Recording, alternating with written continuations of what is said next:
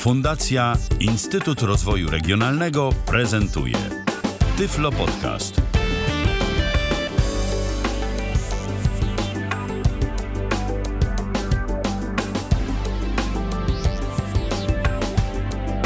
Dobra, start za 5, 4, 3, 2, 1, start!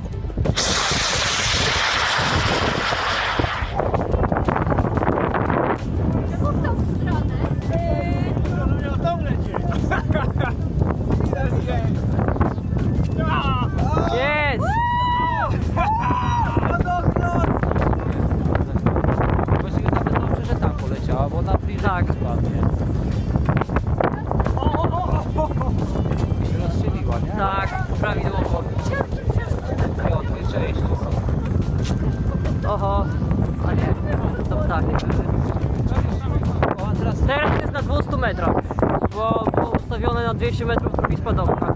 Drugi nie. No to wystartowaliśmy. Rozpoczynamy kolejne spotkanie z audycją Tyflo Podcastu na żywo na antenie Tyflo Radia. Witam bardzo serdecznie przy mikrofonie Michał Dziwisz, a po drugiej stronie wasz oraz mój dzisiejszy gość, czyli Dawid Pieper. Witaj Dawidzie. Witam wszystkich. My już mieliśmy okazję się słyszeć yy, niejednokrotnie, bo kiedyś rozmawialiśmy o napisanym przez ciebie programie Elten, kiedyś także sobie chodziliśmy po srebrnym labiryncie, czyli mm, po grze twojego autorstwa.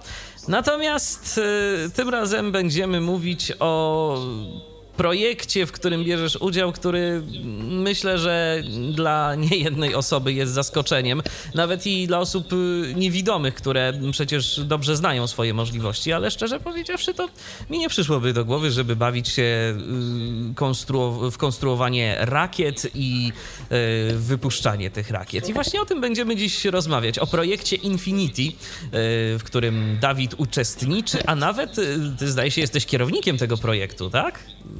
Tak, jestem pomysłodawcą, a co za tym idzie również kierownikiem się stałem tego projektu. No to panie kierowniku, gratuluję w takim razie. Jeżeli nasi słuchacze będą mieli pytania, to oczywiście można do nas dzwonić. tyflopodcast.net to nasz radiowy Skype. Zapraszam bardzo serdecznie. Dawidzie, ale y, zwykle to zaczynamy od początku, więc i ta audycja nie będzie wyjątkiem od tej reguły. Jak to się w twoim przypadku w ogóle zaczęło wszystko? Skąd w ogóle fascynacja rakietami? Y, to takie nietypowe hobby. Ja odkąd pamiętam interesowałem się astronomią, informatyką na większą skalę mniej więcej od kiedy byłem w drugiej klasie szkoły podstawowej, czyli to było 9 lat temu. I kiedy wtedy zacząłem czytać troszkę o gwiazdach, astronomii i tych sprawach, jednocześnie zacząłem w podobnym czasie interesować się programowaniem. Od tej pory te dwie pasje mi towarzyszą i zawsze marzyłem o tym, żeby stworzyć coś, co pozwoli nam rozwijać y, również y, ze, y, jako osoby niewidome astronomię i informatykę. I kiedy w końcu udało mi się znaleźć osoby chętne, postanowiłem skorzystać z tego i zaproponowałem budowę rakiety. E, A dlaczego akurat rakiety? Nie wiem, nie, interesowało cię nie wiem, jakieś obserwowanie gwiazd za pomocą teleskopów albo coś e, innego? Czemu akurat e, rakiety wydały ci się takim dobrym pomysłem, w którym mogłaby wziąć udział osoba niewidoma?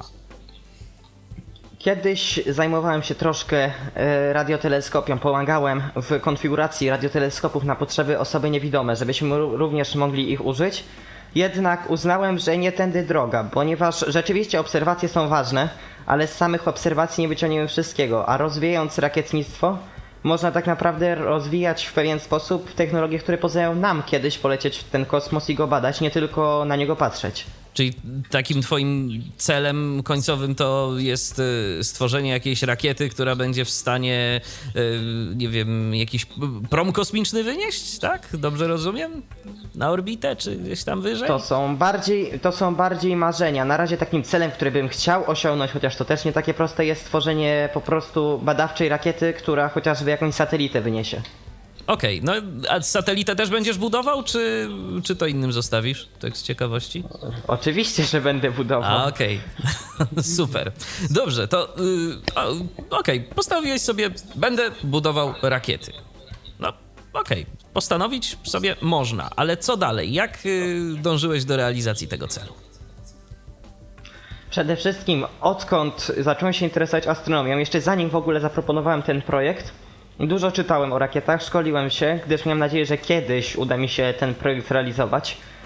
Właściwie pierwszy raz pomyślałem o zbudowaniu rakiety, to pamiętam, to było w piątej klasie szkoły podstawowej. Yy, by być szczerym, nudziło mi się na lekcji, więc zastanawiałem się, co bym chciał zrobić i wymyśliłem, że zbuduję rakietę. I od tej pory pamiętam do dziś tą lekcję. Yy, To jaki to był przedmiot? yy, geografia, właściwie przyroda. Okej, rzeczywiście pamiętasz. Więc wtedy postanowiłem zacząć rozwijać się w tym kierunku na tyle, by kiedyś móc zbudować tą rakietę, czytać dużo o istniejących rakietach, o teorii. Więc pierwszą rzeczą, jak wróciłem do domu, wcale nie było zabranie się za zadania domowe. Nawiasem wtedy nie zrobiłem zadania domowego właśnie z tej przyrody, tylko czytałem o rakietach. A nauczyciel zrozumiał twoje tłumaczenie, że nie, nie, nie Wolałem nie próbować. Aha, aha. No, no ale, myślę, że, ale myślę, że wiesz, że, że no, nie wiedząc, że masz zamiar rzeczywiście tę rakietę zbudować, to mógłby nie zrozumieć, ale gdyby wiedział, że faktycznie uda ci się to zrealizować, to kto wie, kto wie. Może obyłoby się bez jakichś tam konsekwencji. No dobrze, to, to co czytałeś w takim razie? Gdzie w ogóle y, można sobie cokolwiek wyczytać na temat konstruowania rakiet? Co to jest? Internet? Jakaś fachowa literatura? y, Niekoniecznie dostępna w internecie? Skąd w ogóle brać taką wiedzę? podstawową wiedzę można znaleźć głównie na stronach osób, które zajmują się rakietnictwem. Tylko to jest bardzo podstawowa wiedza i myślę, że gdyby tylko z tej wiedzy skorzystać, to niestety by trzeba ją długo rozwijać i samemu badać. I myślę, że to jest spokojnie zabawa na kilka lat. Natomiast mi się udało skontaktować z ludźmi z Europejskiej Agencji Kosmicznej, którzy mi mogli udostępnić materiały o rakietach Europejskiej Agencji Kosmicznej, więc specyfikacje i oprogramowanie sterujące łącznie z kodem źródłowym komputerów prawdziwych rakiet kosmicznych. Ale jak ci się to udało? To tak oni każdemu udostępniają, czy nie wiesz, m, jakoś musiałeś ich bardzo przekonywać? Yy, W jaki sposób to wyglądało? Kilka razy brałem udział w różnych projektach z Europejskiej Agencji Kosmicznej i w ten sposób udało mi się zyskać z nimi kontakt. Rozumiem. No okej, no to mamy jakąś tam podstawową wiedzę. E, Powiedz mi, no bo konstruowanie rakiet, jak zresztą konstruowanie czegokolwiek, to jest, e, tak mi się przynajmniej wydaje, bo ja nie mam doświadczenia konstruktorskiego żadnego, ale wydaje mi się, że to jest dużo schematów. E, Mylę się czy nie? Teoretycznie tak. E, Czy prak- w jest, praktyce- jest tych schematów trochę? Tak, przy czym dla nas jako osób niewidomych to nie jest najlepszy sposób. Właśnie o tym, o tym chciałem porozmawiać. No, jak sobie z tym radziłeś? Ja wymyśl, szukałem długo metod, bo trzeba było jednak jakoś przedstawić to, co trzeba wykonać również grupie, również zaprojektować, sprawdzić. Więc zacząłem od rysowania ogólnego kształtu na najzwyklejszej świecie rysownicy. Może nie jest to najlepsza metoda, ale od czegoś trzeba było wyjść. A kiedy to mi się udało, to zacząłem bawić się i napisałem prosty program, który pozwala mniej więcej zaprojektować na podstawie rak y, rakiety na podstawie dźwięków i sygnaturę dźwięków, którą można określać grubość i inne y, parametry tej rakiety. No to rzeczywiście ciekawe rozwiązanie.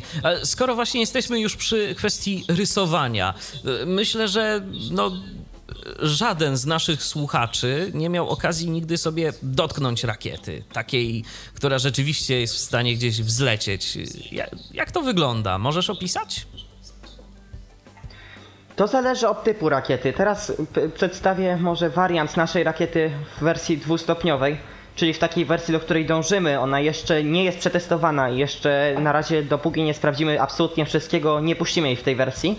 Chociaż teoretycznie można by ją puścić tej wersji, przy czym mówię, wolimy się upewnić. Więc na dole mamy taką jakby najprościej mówiąc rurę, dookoła której znajdują się trzy stateczniki. To są tak jakby, jakby opisać statecznik. Coś w rodzaju takiego trójkąta, tylko że na dole tego trójkąta wydłużonego.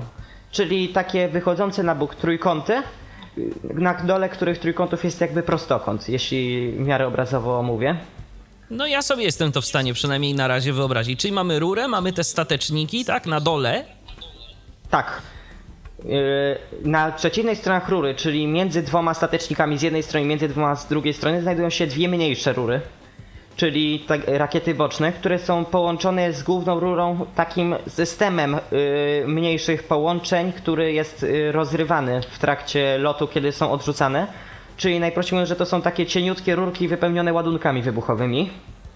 Aha. Te mniejsze rakiety y, mają swoje mikro, minimalne y, stateczniki, ale to jest naprawdę identyczny kształt, ale wysuwają się od rakiety może na 2 cm. Te boczne rakiety u góry kończą się po prostu, zaczynają robić się stożkiem i na końcu kończą się ostrym grotem. Natomiast ta główna rura idzie dużo wyżej niż kończą się te boczne i po jakiejś wysokości zmienia swój materiał, natomiast dalej zachowuje swój kształt. Na dole jest z metalu, potem zaczyna się y, wykonana z kevlaru, to jest dotyku przypomina plastik. Potem zmniejsza swoją średnicę, ale nie tak, że jak stożek, tylko gwałtownie zmniejsza swoją średnicę, mniej więcej dwukrotnie. Dalej idzie w górę i na koniec kończy się stożkiem i bardzo, bardzo ostrym grotem. Rozumiem. I y, te mniejsze jakby elementy, te mniejsze rurki, one się oddzielają y, od tej rakiety po co? To jest ten y, jeden ze stopni, tak? To są tak zwane boostery, czyli dodatkowe silniki napędzające, które nadają pierwszemu stopniowi większy impet, a pierwszy stopień to jest ta większa rura, która jest pod tą mniejszą rurą. I ta też jest odrzucana. Czyli co tak naprawdę wzlatuje? Ta mniejsza rura? Wszystko wzlatuje, tylko y, na pewnym etapie lotu jest odrzucane. Najwyżej dolatuje ta na- najmniejsza rura, która jest na samej górze, zakończona tym ostrym grotem. A, rozumiem. Okej, to już w tym momencie jestem sobie to jakoś w stanie wyobrazić. A jeżeli ktoś z naszych słuchaczy y, no jeszcze nie do końca, to, to proponuję po prostu dzwonić. Przypominam, tyflopodcast.net y, to jest nasz namiar kontaktowy, jeżeli ktoś chciałby o coś Dawida y, zapytać a propos konstruowania rakiet. No bo ja nie słyszałem o drugiej osobie niewidomej, która zajmowałaby się tym.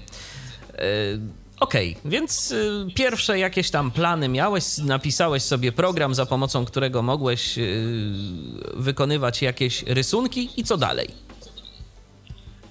Następnie próbowaliśmy eksperymenty. Pierwszą rzeczą, którą chcieliśmy sprawdzić, to jest wykonać model rakiety w skali 1 do 1 z kartonu, żeby jakoś to ogarnąć, że tak powiem, przestrzennie, a nie tylko rysunkowo. Mm, Skończyło się z lepszym lub gorszym skutkiem. Okazało się, że karton nie jest najlepszą opcją, bo naprawdę trudno mieć idealnie gładki karton, który można wykonywać pracę z dokładnością do milimetra, czego oczekiwaliśmy. Ale był to jakiś wstępny pogląd, do którego nawet włożyliśmy eksperymentalny silnik, żeby zobaczyć co się stanie. Efekt był taki, że wszystko wybuchło. No ale jednak był to taki pi- pierwszy test, taki model, mówię, to nie, trudno to nazwać rakietą.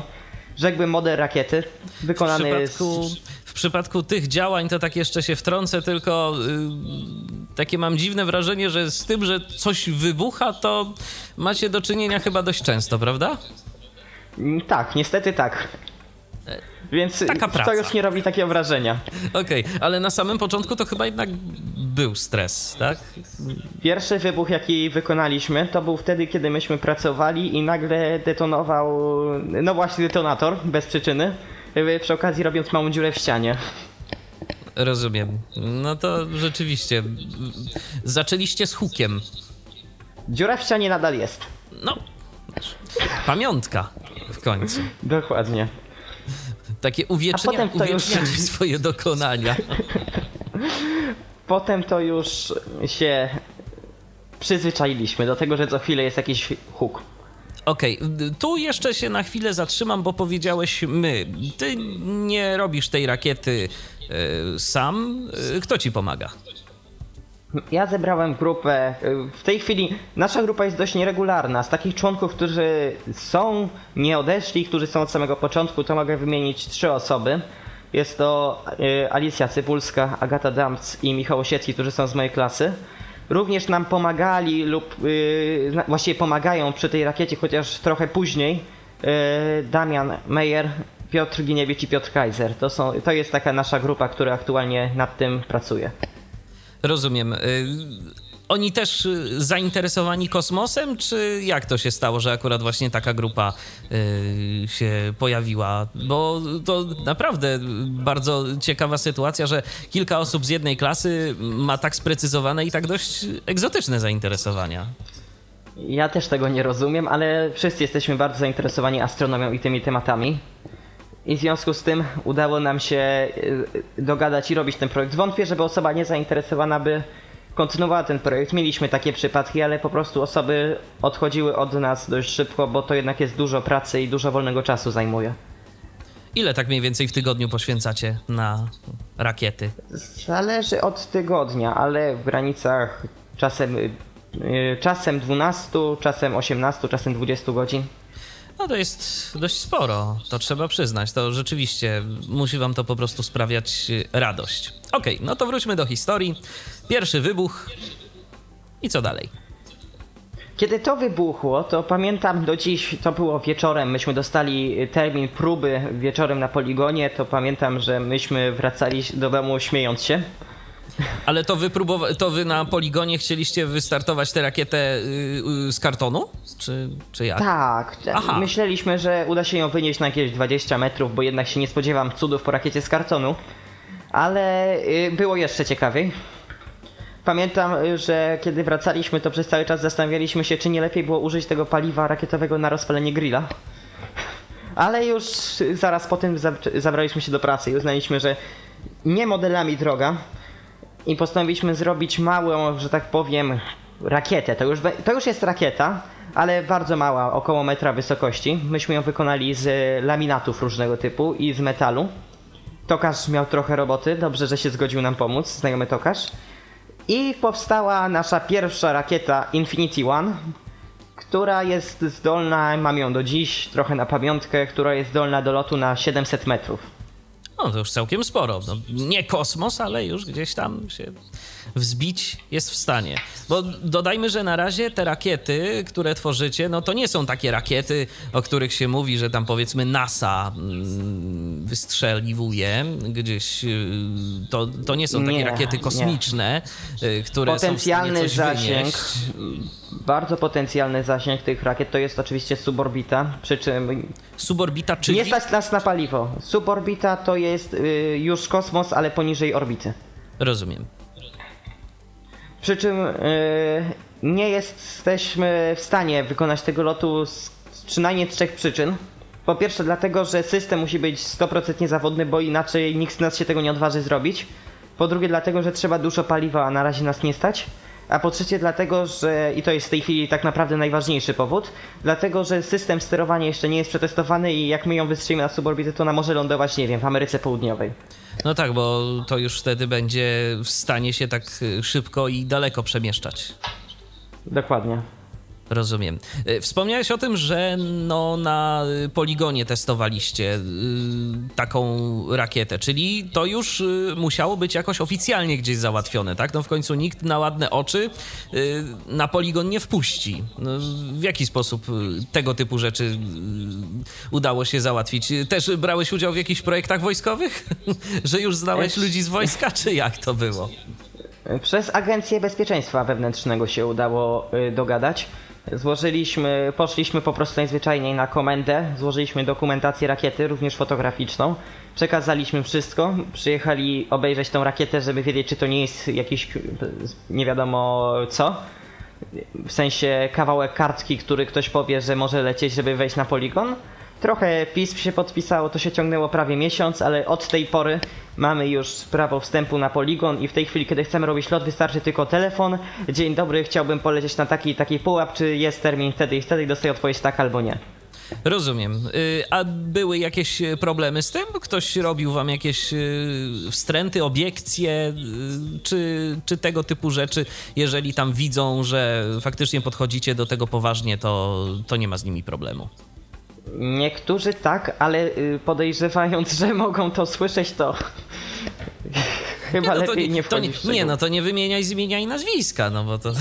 Ale był, przesady. bywa, bywało, że y, mieliśmy problemy i to bynajmniej nie te strony, z której można by się spodziewać i to dość duże, ale jakoś się wszystko udało wyjaśnić. A z ciekawości, e, nie mieli na przykład e, problemu z tym, że bierze w takim działaniu, w e, takich, no cokolwiek już niebezpiecznych e, rzeczach osoba niewidoma? Nikt na przykład nie miał e, co do tego jakichś obiekcji?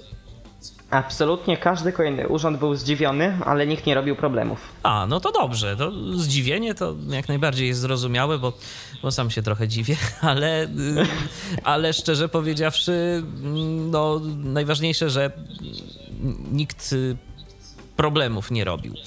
Y, Tu się Arkadiusz dopytywał, y, dopytuje, jakie, jakie problemy, czy y, mówili na przykład, że fake, czy jakie problemy, bo nie wiem, tak, y, ta, tak Arek tu zadał takie pytanie. Nikt nie traktował tego jako fake. Pewne osoby, ale powiem nie rodzice i nie wojsko, robiły, nam zakazały prowadzenie tego projektu, ponieważ jest niebezpieczny. Ale jako, że te osoby w sprawie naszego prywatnego życia mają do powiedzenia szczerze mówiąc nic, to nigdy nie braliśmy tego poważnie.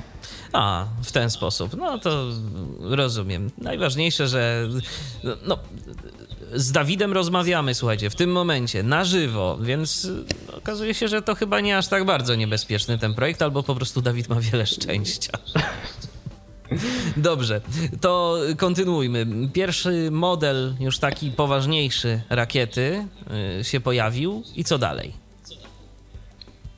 Na tym modelu zaczęliśmy testowanie elektroniki naszej, którą równolegle stworzyliśmy, gdyż uznaliśmy, że zanim pójdziemy gdziekolwiek dalej, ta elektronika musi pięknie działać, musi być na tyle niezawodna, na ile to możliwe, żeby powtórzyć te same kroki z następnym modelem, czyli większa prędkość, większy pułap, znowu, żeby była niezawodna na tej prędkości, na tym pułapie i tak dalej, żeby odhaczać kolejne kroki.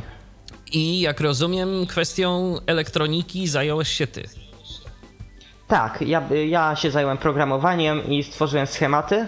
Natomiast nie ukrywajmy, osoba niewidoma najlepsza w lutowaniu nie będzie. Kilka razy mi się zdarzyło coś tam polutować, bo była sytuacja ekstremalna, ale wolę to zostawiać komuś innemu, więc ja pozostawiam informacje co, z czym, jak i gdzie zlutować piszę program, a resztę zwykle grupa robi. No właśnie, czyli jaki jest podział prac? Może powiedzmy o tym. Ty kodujesz, programujesz y, komputer pokładowy rakiety, y, a co robi reszta? Ja zajmuję się, jak mówiłem, projektowaniem zarówno elektroniki, jak i rakiety, więc bardziej się skupiam na takiej pracy teoretycznej, chociaż oczywiście praktycznie też pomagam jak mogę. Akurat w naszej grupie Agata głównie zajmuje się takimi rzeczami drobnymi, że tak powiem, drobnymi pracami. Agata jest osobą, która nie ma prawie żadnych problemów z lutowaniem nawet najmniejszych elementów, więc yy, siłą rzeczy trafiła to najgorsze zadanie chyba, bo jest przynajmniej na kogo zrzucać winę, jak coś nie, się spali. Alicja się raczej zajmuje rzeczami takimi, które wymagają ostrożności, ale jednak nie jakiejś wielkiej precyzji. Michał natomiast yy, tak się złożyło, że zajmuje się głównie wykonywaniem tych większych konstrukcji, jakieś rakiety i tak dalej. Może dlatego, że po prostu ktoś musiał. Ale to akurat, co teraz powiedziałem, to są takie w miarę stałe role, ale oczywiście się często troszkę to zmienia sytuacja. Rozumiem. Okej, no to w takim razie mm, pytanie mm, kolejne. Y, Czy na przykład oddajecie y, część pracy y, w czyjeś ręce? A jeżeli tak, to jaka to jest praca? Czego na przykład nie jesteście w stanie zrobić sami przy budowie takiej rakiety? Zdarza się. Przede wszystkim jest to praca dla tokarza, który musi wytoczyć nam odpowiednie elementy. Ja nie mam tokarki w domu. Ale jak mówiłem, mam znajomego tokarza, który w miarę tanio jest y, to dla nas robi, za co jesteśmy bardzo wdzięczni.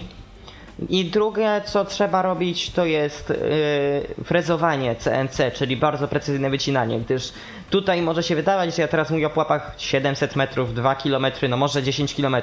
To się wydaje, że to jest mało, ale jednak tutaj to już są dość duże pułapy, to są pułapy osiągane przez samoloty pasażerskie. I tutaj każda nieścisłość może się skończyć kolejnym wybuchem. Więc my oddajemy to do CNC, które, y, y, maszyny, która nam wycina elementy według projektu z dokładnością do 700 mm. Rozumiem. E, no dobrze, to porozmawiajmy teraz o elektronice takiej rakiety. E, przypuszczam, że to jest dość e, skomplikowana już rzecz, no bo tam trzeba sporo tej elektroniki, a poza tym jeszcze trzeba oprogramować komputer, który będzie tym wszystkim zawiadywał. Co my tam mamy z elektroniki, z układów takich w tej rakiecie? Za co one są odpowiedzialne? Najważniejsze oczywiście jest mózg tego wszystkiego. Ja wykorzystałem taki mikrokomputer, to jest Raspberry Pi. To są miniaturowe, y, po prostu cały chipset, jest pamięć RAM, y, do tego jest do tego procesor, chociaż tutaj troszkę modyfikowalny. To co najważniejsze przetrwało z oryginału to właśnie chipset i procesor. Do tego zestawy różnych czujników, które muszą coś wyciągnąć, gdzie ta rakieta jest, czyli mamy różne akcelerometry, awaryjnie nawigację GPS, żyroskopy, czujniki ciśnienia, temperatury i innych takich rzeczy. I układy wykonawcze, które sterują rakietą. Przede wszystkim na przykład sterowanie spadochronem, mogą sterować statecznikami, ustawiać lotki i podobne rzeczy robić. Rozumiem. O, odrzucanie również oczywiście stopni i wyrzut spadochronu też. Y, no i jak to jest y, z oprogramowaniem takiego komputera? Y, jaki to jest system? Jak, jak to w ogóle wygląda?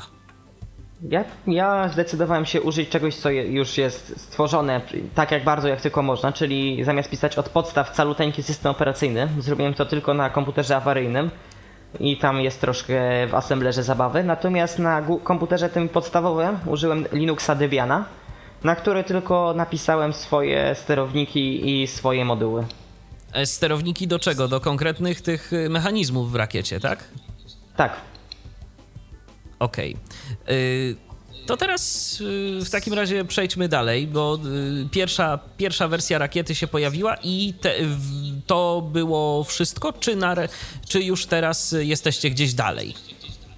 Nie, to były czasy, loty tej pierwszej wersji odbywały się od pierwszego, który miał miejsce 17 kwietnia do 18 czerwca ostatniego lotu. I od 18 czerwca, kiedy w ostatnim locie uzyskaliśmy już co trzeba, zaczęliśmy dalsze prace i zbudowaliśmy kolejny model, tym razem jednak nie z kartonu, a ze wzmacnianej tektury, który był dodatkowo wzmocniony żywicą. I to jest model, który nazwaliśmy Lincoln One i który jest w stanie latać na 200, 300, 400 metrów. I na tym modelu testujemy nowe algorytmy, czyli to się stało dla nas tak, takim czymś, z czego start kosztuje niecałe 100 zł, co samo nie jest tak cenne jak Infinity i coś, co jak się rozwali, to najwyżej powie się trudno. Rozumiem. E, w ten sposób to robicie. No skoro mówisz już o kosztach, to też chciałbym o to zapytać. Jak droga jest taka, no powiedzmy, zabawa na razie? No, wy, się, wy się po prostu bawicie y, w tym momencie, po to, żeby z tej zabawy coś za czas jakiś było. To, jakie to jest drogie i skąd brać środki na, na taką pasję? Żebym nie skłamał, ja teraz robię podsumowanie finansowe z projektu. Ten projekt w tej chwili kosztował trudno powiedzieć, około 15 tysięcy złotych rakieta. Ja tutaj nie, nie, nie, do, nie doliczam paliwa, bo to zupełnie inna bajka. A środki pochodzą głównie od prywatnych instytucji różnych. Szukaliśmy sponsorów, którzy byliby zainteresowani i udało się znaleźć. Są osoby, które chcą wspierać ten projekt. Udało nam się w takim konkursie naukowym dostać do finału, który się odbędzie w październiku co również jest też y, czymś, co może na naszą korzyść działać, kiedy prosimy o wsparcie. E, a instytucje, które was y, wspierały, tak y, były od razu chętne? Widzą w tym potencjał, czy musieliście jakoś bardzo mocno przekonywać? Nie, zwykle wystarczyło po prostu napisać zapytanie i dawali. Nawet się y, zdarzało, że widziały w telewizji projekt, w jakiejś gazecie i same się zwracały. No tak, bo troszeczkę już o was y, w mediach było na temat projektu Infinity y, i rzeczywiście to daje jakąś tam informację i jest to no, pokrycie w tym, że faktycznie coś się dzieje, jakieś rakiety są, wy tam sobie tworzycie, wypracujecie i rzeczywiście to wszystko działa. Wspomniałeś, że nie dotyczy ta kwestia paliwa. Jak to jest z tym paliwem? Co, co w ogóle, na co w ogóle takie rakiety są zasilane, że tak się zapytam? To jest też trudne pytanie, ponieważ to zależy od rakiety. Generalnie za czasów lotów na Księżyc najpopularniejszym paliwem było po prostu wodór i tlen, ciekły wodór, ciekły tlen, które się spalały i to dawało tam jakiś tam impuls. Przy czym to paliwo już jest trochę nieaktualne, przede wszystkim z tego względu, że jest bardzo trudne do opanowania. Jest nie dość, że bardzo wybuchowe, y, co nawiasem mówiąc było widać w misji Apollo 13, kiedy y, wybuchło całkiem sporo rzeczy w wyniku detonacji zbiornika z ciekłym tlenem. Więc zaczęto szukać nowych rozwiązań. I aktualnie chyba taką najbardziej przyszłościową i najbardziej najczęściej używaną w misjach kosmicznych formą paliwa jest tak zwane paliwo hybrydowe, w którym wykorzystujemy ru- y, tak zwany ciekły utleniacz, to jest zwykły podtlenek azotu, taka substancja. I coś, co jest spalane przez ten utleniacz, to różne eksperymenty były. Pa- Na przykład w Australii odpalono rakietę, która jako paliwo wykorzystywała y, oczywiście podtlenek azotu, bo bez tego by się nie dało zrobić rakiety, a jako substancję spaloną mieszankę związaną z salami. Natomiast takich aktualnie najpopularniejszą rzeczą, którą spalamy jest guma. O, to ciekawe, o, o czym mówisz. To, czyli co, macie jakieś tam y, płachty gumy i y, ładujecie je do rakiety, podpalacie i to leci? Nie, no to chyba trochę inaczej wygląda. Nie, to takie, takie proste nie jest. W tej chwili aktualne rakiety, które myśmy robili są y, oparte o paliwo sorbitolowe, czyli y, na bazie takiej substancji chemicznej, jaką jest sorbitol, oczywiście z licznymi dodatkami. I na tym paliwie na razie zostaniemy z tej przyczyny, że jest stosunkowo tanie jak na paliwo rakietowe. Y, Stosunkowo Natomiast tanie, czyli? W granicach 200 zł za kilogram. A ile taka rakieta potrzebuje kilogramów, żeby jakoś tak na, no taką jak te wasze wysokości y, wystartować? Na 700 metrów niecałe pół kilograma. Natomiast na jakieś 1-2 km to można liczyć czasem 3, 4, 5 kg. Rozumiem. No to już są jakieś tam koszty, no ale jeżeli są instytucje, które coś takiego wam finansują, no to tym, le- to tym lepiej, bo no z własnych środków chyba by było ciężko. Raczej ciężko. W każdym razie, jeśli chodzi o to paliwo, my teraz y, pracujemy nad sorbitolowym, chociaż my będziemy się też przesiadać na paliwo hybrydowe. Jeszcze nie wiem kiedy, jesteśmy na etapie projektowania. Ale ja myślę, że sorbitolowe jest dobrym paliwem, tylko jest dość, że tak powiem, trudne do kontrolowania, ponieważ jak już się je zapali, to ma się bardzo małą kontrolę nad tym, co się dzieje. Ono jest używane było m.in. w pierwszych stopniach wahadłowców kosmicznych, w rakietach bocznych wahadłowców kosmicznych, dokładnie to paliwo. Przy czym ono nie jest dobre, jeśli chcemy kontrolować lot, więc ja również będę się przesiadać na paliwo hybrydowe. Mam nadzieję, że jeszcze w tym roku. Jak wygląda takie paliwo? Jakiej to jest konsystencji? Zależy w którym etapie. Kiedy paliwo sorbitolowe, sam nie wiem, nie potrafię tego określić. Niby ni to maś, ni to ciało stałe. Takie nieco lepkie, ale zachowujące swój kształt i nie zostające na palcach. A to jest w jakichś, y, nie wiem, bloczkach, kulkach, y, czy to, czy to po prostu, w, w czym to w ogóle się y, dostajesz, na przykład takie paliwo, jak przychodzi To jest pro, to ono przychodzi w formie osobnych substancji, które my musimy już połączyć w domu tuż przed startem, gdyż transport paliwa już gotowego byłby co najmniej niebezpieczny. A, w ten sposób to wygląda. Okej. Więc do nas przychodzą, że tak powiem, substraty, a to co my już y, mamy z tego, to już my we własnym zakresie wykonujemy odpowiednie reakcje w odpowiednim sprzęcie. Y, A trudne są takie reakcje, czy to tam wystarczy jedno z drugim zmieszać? Jak to jest? Trzeba zmieszać jedno z drugim w odpowiedniej proporcji, potem odpowiednio podgrzać, jeszcze dodać trochę, jeszcze inną temperaturę uzyskać, uformować, zrobić, y, czyli umieścić w formie, wymieszać jeszcze z kilkoma rzeczami i dolać trochę rzeczy. Rozumiem. Najprościej mówiąc. Wybuchło w trakcie kiedyś, czy nie? Jeszcze nam się nie zdarzyło. A, no i oby się nie zdarzyło. Bo to byłoby chyba dość, dość niebezpieczne. podejrzewam, że to by był koniec pracowni rakietowej. No właśnie. Więc, więc, miejmy, Nas też. więc miejmy nadzieję, że, że wam się to nie zdarzy. Ale to naprawdę dużej ostrożności wymagają tego typu prace nad tą, nad tą rakietą. Czytaliście w ogóle gdzieś, można, nie wiem, się zapoznać z jakimś takim, jakimiś takimi podstawowymi zasadami y, bezpiecznej pracy przy tego typu urządzeniach? Y, Czy to musieliście wszystko na własnej skórze sprawdzać, że To tego to lepiej się- nie robić, to- bo Powiem tak. BHP napisało przepisy postępowania w przypadku rakietnictwa. Co mnie zdziwiło, przy czym y, nie wiem kto je pisał, bo gdyby ich przestrzegać, to nigdy by nie poleciała pierwsza rakieta, bo z tego wymaga, y, y, z tego można wyczytać, że, naj, że jeśli zajmować się rakietami, to najlepiej papierowymi, a paliwo najlepiej kupić gotowe od specjalizującej się w tym firmy. Nikt nie sprzeda gotowego paliwa, a najlepiej to jeszcze nie robić rakiet.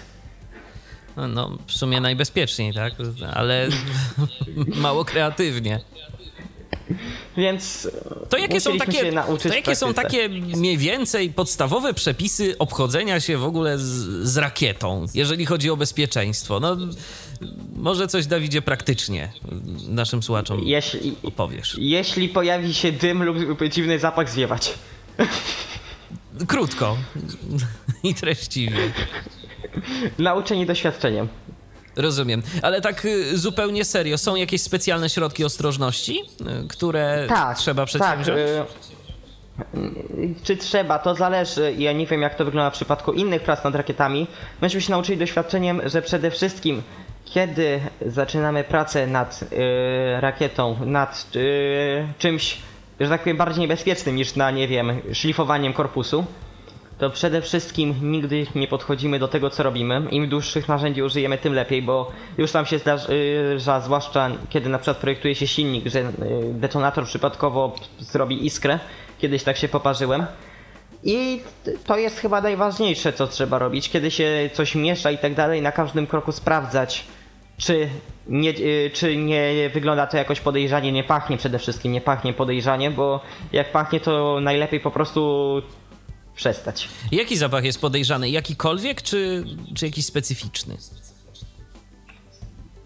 Przede wszystkim najgroźniejszy zapach, jaki można poczuć, to zapach benzyny, bo to oznacza, że zaszły za szybko reakcje. Rozumiem. Bo paliwo rakietowe, takie gotowe, ma jakiś zapach, czy, czy nie? Tak, ale bardzo słaby. Trochę słodki. Rozumiem. Ale nie polecam jeść. No. Mówisz to po jakichś swoich doświadczeniach, czy... Tak. Mówię to po doświadczeniach, bo udało mi się przypadkiem kiedyś zjeść.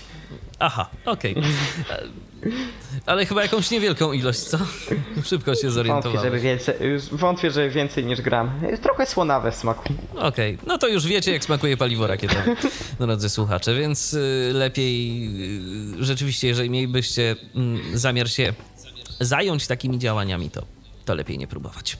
Y, Okej, no to już wiemy, że trzeba zachować odpowiednie bezpieczeństwo, bo no, dla, was jest to, dla was jest to zabawa. Zabawa jest cokolwiek niebezpieczna, ale y, jakoś udaje wam się wypośrodkować te kwestie bezpieczeństwo, a przy tym, żeby jednak nie było tak śmiertelnie poważnie, prawda? No bo to... To chyba też nie o to Nie chodzi. dałoby się. No. Nie dałoby się, więc też nie można, nie wiadomo, y, chodzić y, w, przez cały czas trzymając w lewej ręce jakąś, nie wiem, tarczę ze średniowiecza i założoną kamizelką kuloodporną. Rzecz po prostu w tym, żeby wiedzieć, kiedy na przykład być poważnym i kiedy co można zrobić, a nie y, ze śmiechem zacząć łączyć cokolwiek. Przygód nam się zdarzało, również jakieś wykupy, ale podstawowa zasada jest taka, żeby wiedzieć, co można zrobić i co nie spowoduje, że się skończy nieprzyjemnie. No tak, bo to już rzeczywiście wtedy. No są to, są to rzeczy niebezpieczne i są to rzeczy, z którymi nie ma żartów i nieostrożne obchodzenie się z nimi mogłoby być y, bardzo opłakane w skutkach. Z ciekawości, co da taką pasję wasi rodzice? Jak do tego podeszli na samym początku? No bo skoro w dalszym ciągu się zajmujecie tym, no to, to, to, to nie mają nic przeciwko, jak rozumiem, no ale Nie, nie mówię, że byli jakoś strasznie uszczęśliwieni tym, ale jednak na szczęście nie ma z tym jakiegoś yy, przeciwwskazań. Nawet zdarzyło się, że żeby coś przytrzymali albo coś zrobili, jakiegoś rodzica można było poprosić. Przede wszystkim ka- każdy z nas pragnie wiązać przyszłość z rakietami, każdy iść na studia w tym kierunku, więc trudno o lepszy początek. A to się zgadza, to się zgadza. Już y, od samego początku zaczynacie, no i rzeczywiście efekty mogą być imponujące, czego Wam serdecznie życzę i myślę, że wszyscy nasi słuchacze również się do takich życzeń dołączają. Y, A teraz moje pytanie następne. Jak wygląda kwestia startu? Takiej rakiety. Bo okej, macie taką rakietę, już dajmy na to, tam wszystko przygotowaliście, komputer jest zaprogramowany, yy, przez napisany przez ciebie system. Swoją drogą yy, to pisałeś w czym? W jakimś C, tak? Bo mówiłeś coś o assemblerze, ale tam większość to chyba C, tak? Większość to jest C. Rozumiem. No i okej, mamy taki komputer, wszystko już jest teoretycznie gotowe. No to co teraz? Chcemy tę rakietę wznieść w górę. Co wy musicie zrobić, jakie kroki przedsięwziąć, żeby taka operacja się udała? To zaczynamy od wykonania paliwa, ponieważ ja nie. mm, To zależy od ludzi. Ja wiem, że niektórzy robią od razu, jak przychodzi paliwo, od razu je wykonują i po prostu tankują silniki kiedy trzeba. Ja jednak myślę, że nie ma co kusić losu, że y, ile można, tyle poczekać, więc paliwo robimy tuż przed startem i to oznacza, że raczej nie istnieje ono dłużej w, w konsystencji, że tak powiem, paliwowej niż te 48-72 godziny. Więc to jest ograniczone ryzyko, więc najpierw wykonujemy paliwo, później tankujemy silnik. Ja tutaj nie będę wchodzić też w procedury tankowania silnika, gdyż nie potrafiłbym chyba tego opisać słownie. Ale tak przynajmniej mniej więcej, to y, przypomina Tak, nie- tankowanie samochodu, czy, czy, czy jednak to trochę Ani trochę. skomplikowane? Ani trochę. To zależy też od silnika. W, naj, y, w największym skrócie chodzi o to, żeby wszystko ubić y, w silniku, ale jednocześnie ubić na tyle, żeby się dobrze tam ułożyło i uzyskał odpowiedni kształt, a jednocześnie, żeby ubijając nie dokonać jakiegoś naruszenia, które by to wszystko zdetonowało. Więc jest to proces zajmujący spokojnie z te 10 godzin. Ile? S- Z 10 A, godzin. zrozumiałem, 110 godzin, to i trochę się przeraziłem. Ale. Nie, z 10. Dzie- 10 godzin. Y, Ile paliwa tak potrzeba mniej więcej na y, ten silnik rakietowy, który wy macie? Ile tam tego wchodzi? Szczerze mówiąc, ja nawet nigdy tego nie sprawdzałem. Czyli co, czyli My tak to robili. na oko. No, tyle, tyle się mieści, to, to tyle ładujemy, tak? Czy, czy, czy jak to Tak, dokładnie. Na nasze Infinity One leciała na jakieś 400 gramach. Lincoln One leci na tak na oko z 200 gram. Infinity 2 będzie tankować z 2-3 kg. No to już rzeczywiście sporo, sporo więcej. Okej, y, więc pierwsza rzecz paliwo. Co dalej? Kiedy paliwo już jest zatankowane, silnik już jest zatankowany, to trzeba uzbroić wszystkie e, systemy, załadować ładunki wybuchowe. Tylko tutaj też do pewnego stopnia, to znaczy wykonamy kieszen, kieszonki z odpowiednimi ładunkiem wybuchowym, na przykład nitrogliceryną.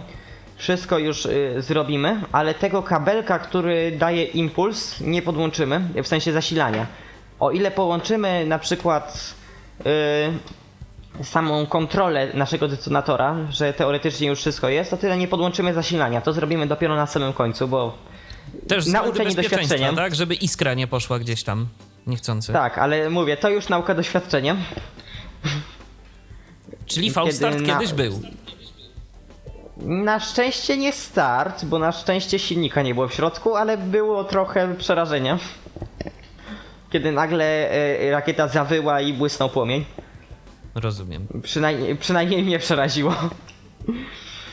No, w każdym razie to był akurat błąd w systemie, który podzielił przez zero. Później, kiedy już to zrobimy, to zabieramy się do tak naprawdę już przygotowania właściwie rakiety do startu, czyli przede wszystkim w tym momencie do rakiety wkładamy naszą elektronikę. Ona jest umieszczona na płytkach drukowanych, które po prostu są dokładnie takiej samej średnicy co korpus rakiety, co sprawia, że wkręcamy je śrubkami i dzięki temu po prostu nie będą się w tej rakiecie latać pod wpływem przyspieszenia. I kiedy to już zrobimy, to w zasadzie rakieta jest prawie gotowa do startu. I na tym etapie już wykonujemy ostatnią diagnostykę, czyli uruchamiamy po raz ostatni przed y, wyjazdem systemy pokładowe, sprawdzamy wszystkie dane, wszystkie czujniki. To też są jakieś 4-5 godzin zabawy, żeby wszystko dokładnie sprawdzić. I wtedy zwykle idziemy spać, bo to zwykle jednego dnia przygotowujemy rakiety, a drugiego dnia z samego rana startujemy. Rozumiem. Y, To sama procedura startowa, y, jak to wygląda? Macie już tą rakietę, dzwonicie gdzieś tam do wojska, tak? Bo, bo to trzeba poligon załatwić. Czy to ile czasu wcześniej takie rzeczy się załatwia? Zgodnie z prawem polskim 3 miesiące, a w praktyce myśmy 4 dni wystarcza. Rozumiem. A wspomniałeś też o tym, że no na przykład y, te rakiety latają już y, na takich wysokościach jak powiedzmy samoloty pasażerskie. O to przecież też trzeba zadbać. Y, Tak, i przede wszystkim to jest zaleta poligonów. Nad poligonem nie poleci żaden samolot. I dlatego właśnie robimy zwykle starty z poligonów, chociaż zdarzało nam się startować i ze szczerego pola. I wtedy trzeba zawiadomić y, kogo? Polską Agencję Żeglugi Powietrznej, ale to już jest zupełnie inny proces i to już w 4 dni się nie załatwi. Rozumiem. Więc y, załóżmy, że formalności też już mamy za sobą. Rakieta jest na poligonie. I co teraz? No to rozstawiamy y, rakietę i ją trzeba złożyć. My ją rozdzielamy przed y, przyjazdem na kilka kawałków, no bo powiedzmy 3-metrowej rakiety nie przewieziemy w bagażniku. Więc ona jest składana, my to ustawiamy i wtedy wykonujemy start elektroniki i robimy lot na sucho, czyli mówimy na przykład elektronice jesteś 2 km nad ziemią, y, podaj dane z czujników i w związku z nimi zaproponuj odpowiednie przedsięwzięcia i w ten sposób sprawdzamy czy wszystko działa. Jeśli poda złe dane, będziemy mieli jakąkolwiek wątpliwość, że coś tu nie zadziała, to zbieramy sprzęt i wracamy do domu. Zdarzyło się tak do tej pory dwukrotnie. Jeśli wszystko zadziała ładnie, to możemy zacząć procedurę startową, czyli przede wszystkim podłączamy te zasilanie do tych wszystkich detonatorów i innych rzeczy. Kiedy to wszystko już będzie podłączone i gotowe, to wystarczy już tylko się odsunąć na bezpieczną odległość. A jaka to jest bez, bezpieczna odległość? Trudno powiedzieć, ja nawet nigdy nie liczyłem, to jest na oko bardziej. Jak większość rzeczy w takich względach. Nie bierzemy ze sobą miarki i nie No liczymy. ale tak mniej więcej. Ale, no, nie ale wiem, myślę, 100 że metrów, 50, 500. Zależy, zależy od pułapu. Myślę, że teraz jak będziemy lecieć naddźwiękowo, a będziemy wkrótce, to na te 300-400 metrów się odsuniemy.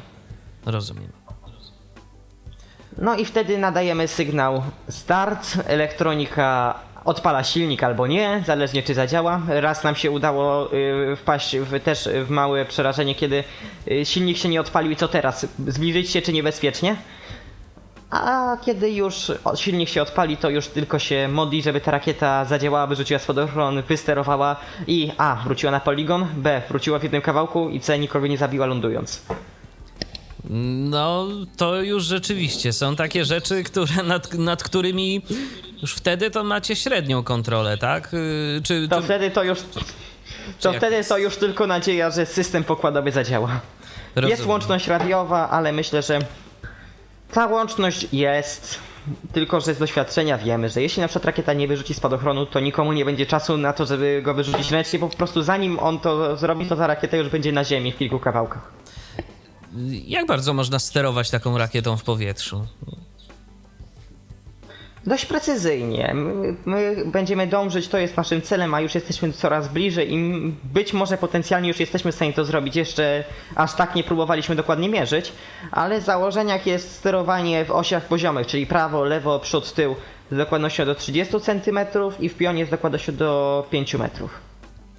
No to rzeczywiście, całkiem precyzyjnie. Yy, I teraz tak, ta rakieta, yy, no to jest na razie taki projekt, yy, żebyście wy potestowali wasze umiejętności, możliwości, yy, ale docelowo. Co, co ta rakieta, na przykład, nie wiem, będziecie chcieli za jej pomocą coś prze, przenieść, strzelić w niej coś, no bo kogoś to, to, to, to chyba nie, ale, ale coś, jak to będzie wyglądało? Wszystko zależy od tego, czy nam się uda sterowanie spadochronem. My będziemy dążyć do tego sterowania spadochronem, dlatego że ustawić odpowiednio spadochron, by na wypadek, gdy wszystko inne zawiodło, rakieta wróciła do miejsca startu po prostu jak paralotnia. Jeśli to się uda, to mamy nadzieję, że będziemy mogli zwyczajnie tą rakietę puścić na 30-40 km, takie są plany.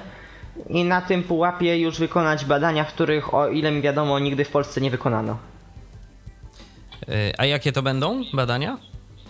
Głównie promieniowanie kosmiczne. Głównie promieniowanie kosmiczne, skład atmosfery, dziurę ozonową. To już jest wysokość, przy której się zbliżymy do warstwy ozonu, więc ją również można mierzyć. A, no to już rzeczywiście mm, ciekawe rzeczy, o których, W tej chwili o których tak. mówisz. W tej chwili rekord polski, jeśli chodzi o wysokość lotu rakiety, to jest 17 km. Nasza rakieta jest potencjalnie zdolna do lotu na 36, ale nie odważymy się na razie. Bo trzeba na razie wszystko przetestować, tak? Tak. Rozumiem. To w takim razie y, chciałbym zapytać jeszcze o jakieś różne takie ciekawe sytuacje, które w trakcie tego mm, waszego działania z rakietami wynikły. Co tam się działo takiego interesującego, o czym chciałbyś opowiedzieć? Może jakieś, nie wiem, zabawne sytuacje, pewnie tego nie brakowało, a może i niekoniecznie mniej zabawne też się zdarzały. No, Oczywiście i na tyle dużo jest tej pracy, i na tyle specyficzna jest to praca, że wypadków się nie zdarzało, nie robało.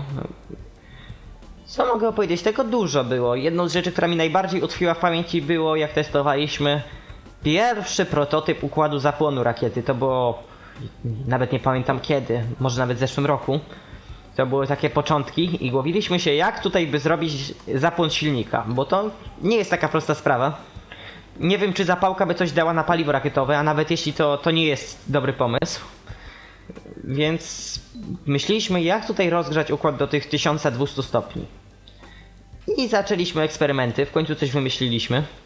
I pamiętam, że puściliśmy napięcie, to wtedy był y, taki układ, który wymagał bardzo dużego prądu. Myśmy wtedy puszczali przez niego jakoś 36V 80 A. No i nic. Nawet się nie rozgrzał. To pamiętam, że się stwierdziliśmy, że no trudno, nie działa, trzeba coś wymyślić. Poszliśmy do naszej e, miejsca, gdzie pracujemy, zaczęliśmy kombinować, coś tam, prawie już o tym nie myśleliśmy. Powiem tak, skończyło się na tym, że przynosiliśmy gaśnicę. Pożar. Nie aż pożar, dość szybko się zorientowaliśmy, ale łaskawie układ zadziałał. Aha, no. Tylko tak trochę za późno. No tak. Coś jeszcze z takich ciekawych rzeczy? Co jeszcze się działo? Ja pamiętam, ale to akurat z takiej bliższej historii, to pamiętam, że yy, próbowaliśmy stworzyć to, yy, do dziś się śmieją z tego.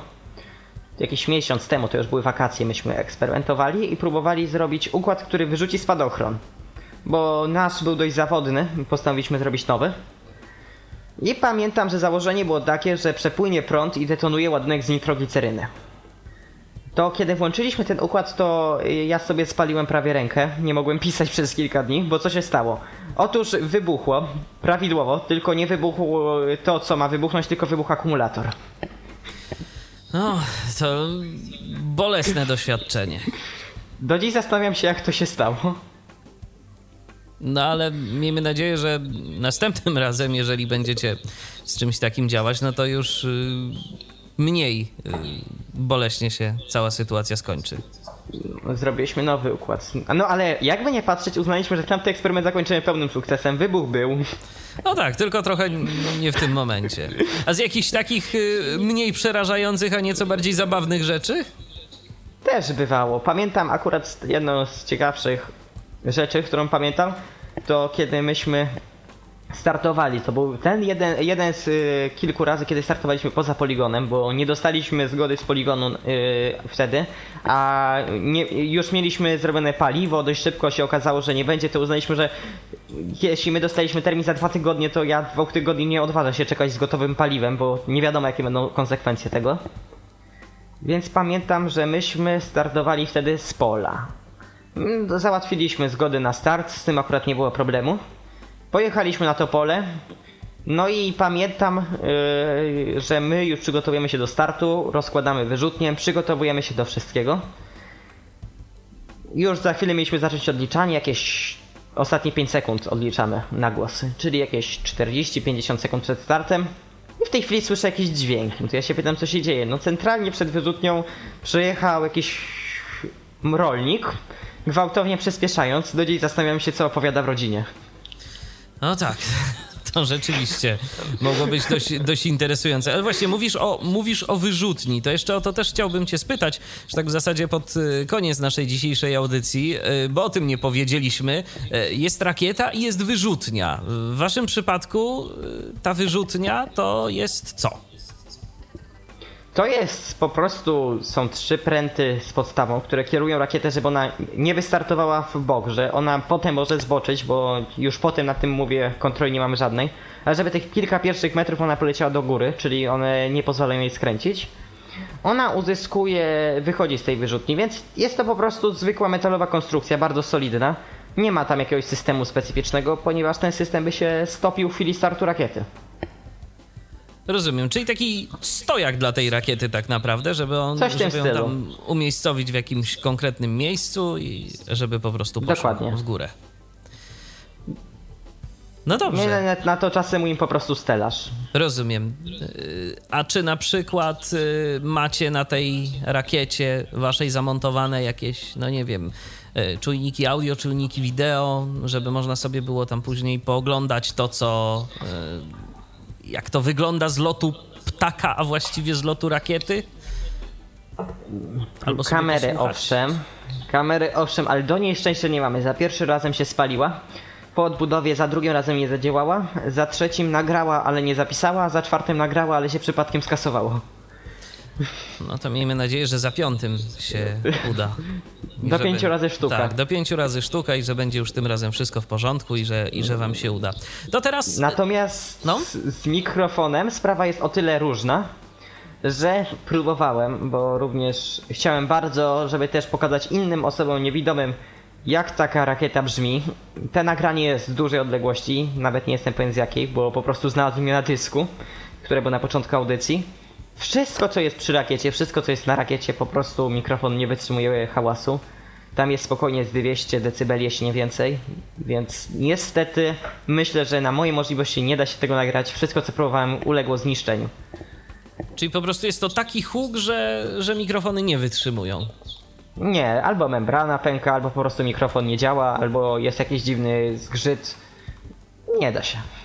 No to szkoda, bo mogłoby to dość ciekawie zabrzmieć. Tak, nawet ja to zauważyłem na nagraniach jakichś NASA, jak startują rakiety, to jest jakiś taki cichy łosk łoskot, łomot. To nic z tych rzeczy, to dźwięk rakiety jest bardziej syczący, tylko ja myślę, że oni mają dokładnie ten sam problem co my, że oni nie są w stanie nagrać tego dźwięku.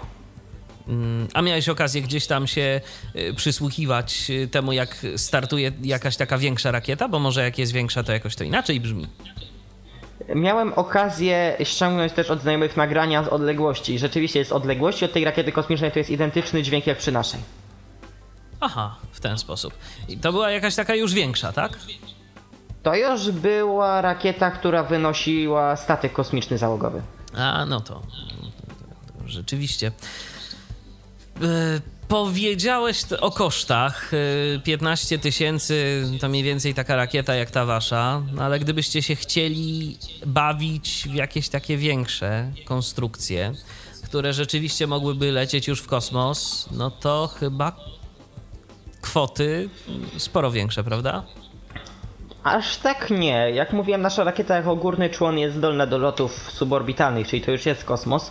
Naj, najdroższy wcale nie będzie rakieta, gdyż to jest podobna konstrukcja. Najdroższe będzie paliwo, gdyż to już będzie kilkaset kilogramów paliwa i to na pewno już nie sorbitolowego. Oczywiście można by, ale ja się nie odważę. To już by musiało być prawdopodobnie paliwo hybrydowe. Ja podejrzewam, że te 200 tysięcy to już by były koszty paliwa. Rozumiem. No to rzeczywiście byłoby to już, y, to byłoby to już całkiem sporo, ale może jeżeli jakieś tam organizacje, instytucje y, dojrzą w was y, nadzieje dla y, polskiego rakietnictwa, to także sypną groszem. Też mam nadzieję, zwłaszcza, że polskie rakietnictwo, nie oszukujmy się, jest mało rozwiniętą dziedziną. Jak mówiłem, rekord polski to jest 17 km. To jest rekord, który potencjalnie jesteśmy w stanie, potencjalnie, bardzo potencjalnie się mierzyć. Więc ja bym raczej powiedział, że polskie rakietnictwo jest, ale jest mało popularne i mało rozwinięte. A jak myślisz dlaczego? To dlatego, że się po prostu ludzie tym nie interesują, czy, czy jakie są Myślę, czynniki? że bardziej o to chodzi. Jak ja rozmawiam z ludźmi, to rzeczywiście to jest. Interesuje ich, że ja buduję rakiety, ale nie jest to tematyka, która by ich zainteresowała. Myślę, że brakuje nam ludzi, którzy by chcieli coś takiego zrobić i przede wszystkim ci ludzie, którzy chcą to zrobić, którzy by chcieli, sami mówią, że największą przeszkodą jest brak sterowalności rakietami. Nawet nasze najlepsze polskie rakiety są po prostu niesterowalne. I dlatego też myśmy zaczęli nasz projekt. Ale w jakim sensie niesterowalne? Yy, Czegoś tam nie Nasza- da się zrobić. Nasza rakieta będzie pierwszą rakietą, jeśli się uda, w Polsce, która będzie rakietą, w której możemy wybrać i kierować rakietą, żeby wylądowała w miejscu, w którym chcemy. Rakiety, nawet te największe polskie, nawet te 6-metrowe rakiety, po prostu lecą jak silnik zadziała. Czyli tam nie ma w ogóle żadnej mechaniki takiej pozwalającej na określenie chociażby kierunku. Co na jej określenie tak, ale kierunku, czyli ja mogę zdecydować, lecimy teraz w prawo, ale nie mam kontroli, jak daleko ta rakieta poleci w prawo i tak dalej. Do wyczerpania paliwa wtedy tylko, tak? Tak, i stąd też nasz projekt, i to jest celem naszego projektu, żeby stworzyć pierwszą sterowalną rakietę. No ale to jest też y, coś takiego, to może właśnie dlatego y, się w to nikt nie chce bawić, no bo taka rakieta, która leci sobie samopas i tylko w jakimś określonym kierunku, to jest dość niebezpieczna, jeżeli tak na przykład komuś by gdzieś tam spadła. Jedna z takich bardziej pamiętanych przeze mnie rzeczy to było w trakcie pokazów rakietowych. Naprawdę wspaniałą rakietę, to była rakieta polska RTP-8. Yy, wystartowała, ładnie leciała. RTP-8? Nie, to już RTP-9. Tak, RTP-9. Wystartowała, ładnie leciała. Tylko, że niestety poleciała dalej, bo był wiatr. I tak jak powinna niestety lądować, o tyle systemy wtedy na to nie pozwalały i lądowała daleko, daleko od poligonu, znalazła się długo, długo później, bo się okazało, że lądowała na działce jakiejś rodziny, która nawiasem sobie od razu pstryknęła zdjęcie i pisała, że UFO. Okej. I dobrze, że pisała, że UFO, bo przynajmniej wybuchła na tyle duża afera, że się znalazła. Rozumiem. No to... UFO, UFO nie odleciało, UFO sobie stało tam. Tak. No, więc to jest problem, z którym my się zmagamy jako polskie rakietnictwo. I problem, który my próbujemy rozwiązać. I mam nadzieję, że pierwszy w pełni sterowany lot odbędzie się już we wrześniu. E, To teraz chciałbym zapytać o takie plany na przyszłość, ale y, twoje. Ty mówisz, że y, swoją przyszłość chciałbyś w ogóle związać z rakietnictwem. Jakie są perspektywy dla osoby, która właśnie w ten sposób y, chce zarabiać na chleb gdzieś tam w przyszłości w naszym kraju? Jakie studia, y, czy jakie ewentualnie miejsce zatrudnienia? No pewnie jakieś wojsko, tak? Mm, Ja bym wolał jednak uniknąć wojska, ponieważ ja jednak bym się skupiał na i się skupiał na cywilnych przeznaczeniach rakiet, a w wojsku oczy, oczywiście da się i myślę, że nawet stosunkowo prosto z tego co słyszałem, ale to nie jest coś, które kierunku ja bym chciał iść. Ja nie mówię, że wojsko jest złe, to nic z tych rzeczy, ale jednak nie chcę od razu sugerować swoją działalnością, że będę wspierać tutaj jakieś akcje y, wojskowe. Ja miałem nadzieję, ale to też trzeba pomyśleć o założeniu instytucji i jak mówiłem, yy, stworzeniu programu, który pozwoli ludziom yy, robić jakieś własne systemy, jakąś uczelnią na pewno się tym zainteresuje, jeśli powstanie. Różne uczelnie polskie, różne firmy polskie, żeby zrobić serię rakiet, która będzie je wynosić na 10, 20, 50, 100 kilometrów. No tak, ale jeżeli ktoś w ogóle chciałby mm, jakoś systematycznie, bardziej naukowo zgłębiać tę wiedzę y, dotyczącą rakietnictwa, to są jakieś studia w Polsce na przykład, y, które mogą mu pomóc, czy to już trzeba wiedzy szukać gdzieś za granicą? Niestety nie mamy typowych studiów rakietniczych. Ja myślałem, ale to jeszcze za rok będę decydował, ale myślę o studiach w Wielkiej Brytanii. Tam są kierunki tego dotyczące. Również nie, ale bliższe. Nie ma na całym świecie kierunku typowo rakietniczego. A jaki jest najbliższy, tak z ciekawości? Czego dotyczą Astrofi- tego typu kierunki? Astronawigacja. Aha, czyli wtedy to już można e, także się zajmować w ogóle gdzieś tam jakimiś takimi lotami e, kosmicznymi, Dokładnie. załogowymi Tak. nawet. Oczywiście i też o tym myślę. Jak mówię, moim marzeniem, do którego ja dążę odkąd pamiętam, a co z tego będzie zobaczymy, jest oczywiście zbudowanie statku załogowego, który poleci na orbitę. No to już jest rzeczywiście duże wyzwanie. No i też duża, odpo- i też duża odpowiedzialność tak naprawdę. Yy, Wiem, bo, o, z tego sobie zdaję sprawę. bo w sumie no tam już, yy, tam już lecą ludzie. Tu nie można sobie pozwolić na błąd.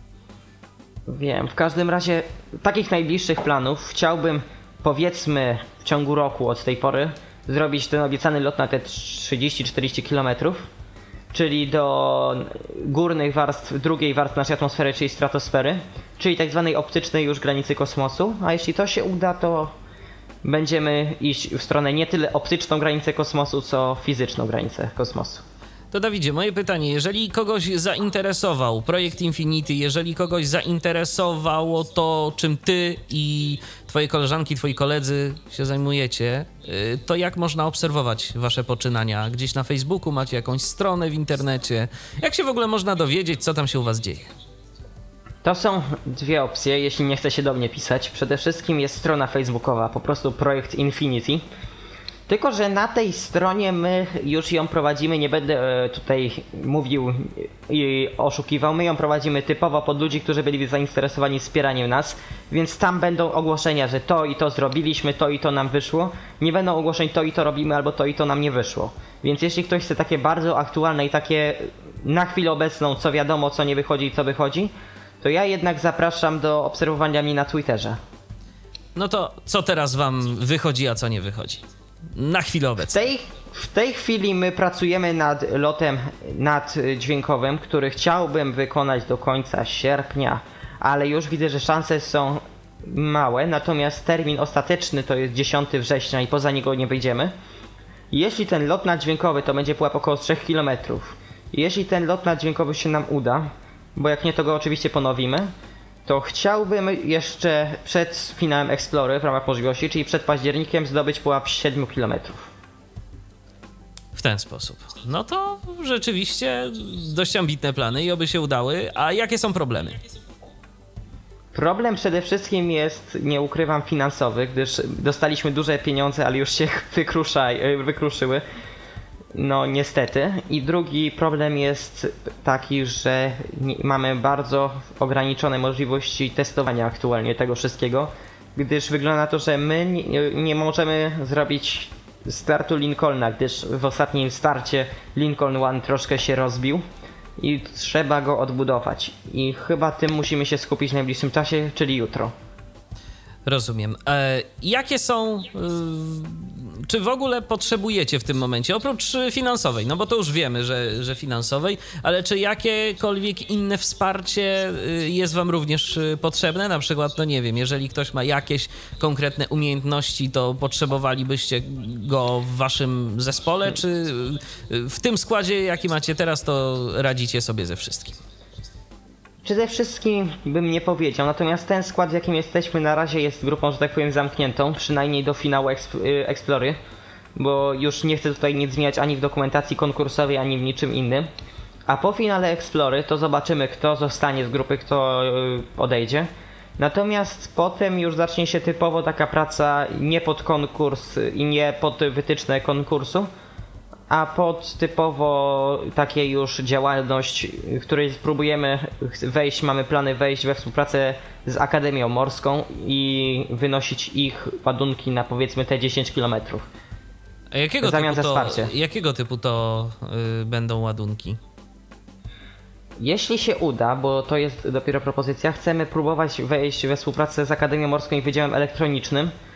To są, będą różne rzeczy, które jakieś badawcze czujniki. Jak studenci spróbują zbudować coś, co można wynieść na 10 km, to to nie jest taka codzienna sprawa mieć swój układ elektroniczny wyniesiony na taki pułap, więc to może być wszystko, byle było bezpieczne dla rakiety.